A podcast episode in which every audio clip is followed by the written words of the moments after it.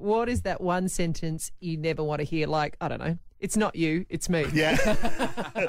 well, what is my name then? Oh, yeah. yeah. Oh, terrified of that one. Yeah. Um, what about, oh, you've got the ring right. Yeah. 0300 of 1023. Come and have a little bit of fun. Anthea's called out from Crafers. Hi, Anthea. Hello, guys. How you going? Yeah, good, hon. All right, what is it? My line was, "It's twins," and I, I have never had a line delivered that filled me with such anxiety and dread and made me feel so overwhelmed, and yet probably turned out to be one of the best things that ever happened to me. But I was pregnant for the first time, off of my first ultrasound. So you're already a melting pot of all sorts of emotions. And the sonographer was fabulous. He was he was camp, he was funny, but they had a university student in there doing placement and he said, Do you mind if she does the scan? I said, No, no, that's fine. And so she was doing the scan and within 20 seconds her her eyebrows had raised. She had a sharp intake of breath, like she needed to really work on her poker face. And I thought, all right, well, something's not right quite here. And he said to her, Have you spotted that? And she said, I have. I've, I've seen that. And he said, Sweetheart, I've got some news for you. It's twins.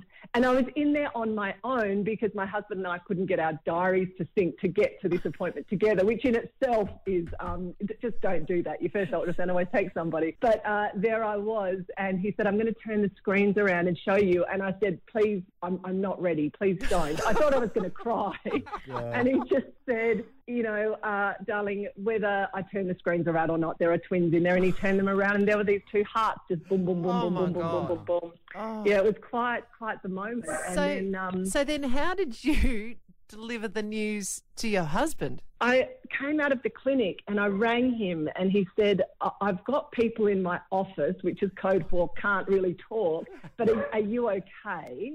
And I said, "Yeah, I, I'm okay. I'll I'll, uh, I'll chat to you tonight." And we had a function on at the Intercontinental or something, and we I had to tell him that while we were looking at silent auction items, I was like, he just he said to me, "What is wrong with you? You're not quite with us tonight." And I just said.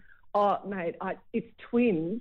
And a completely different reaction from him. Like he laughed, the, the smile was wide, and he said, How lucky are we? And I was like, Oh my God, I'm a crap person.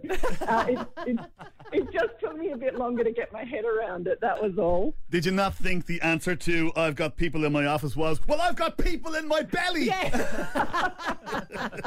Well, I'm, I'm Oh, Eddie, if only I had come up with that line.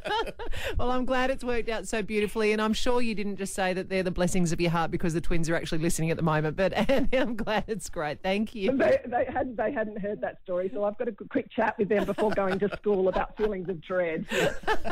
The Ali Clarke Breakfast Show on Mix 102.3.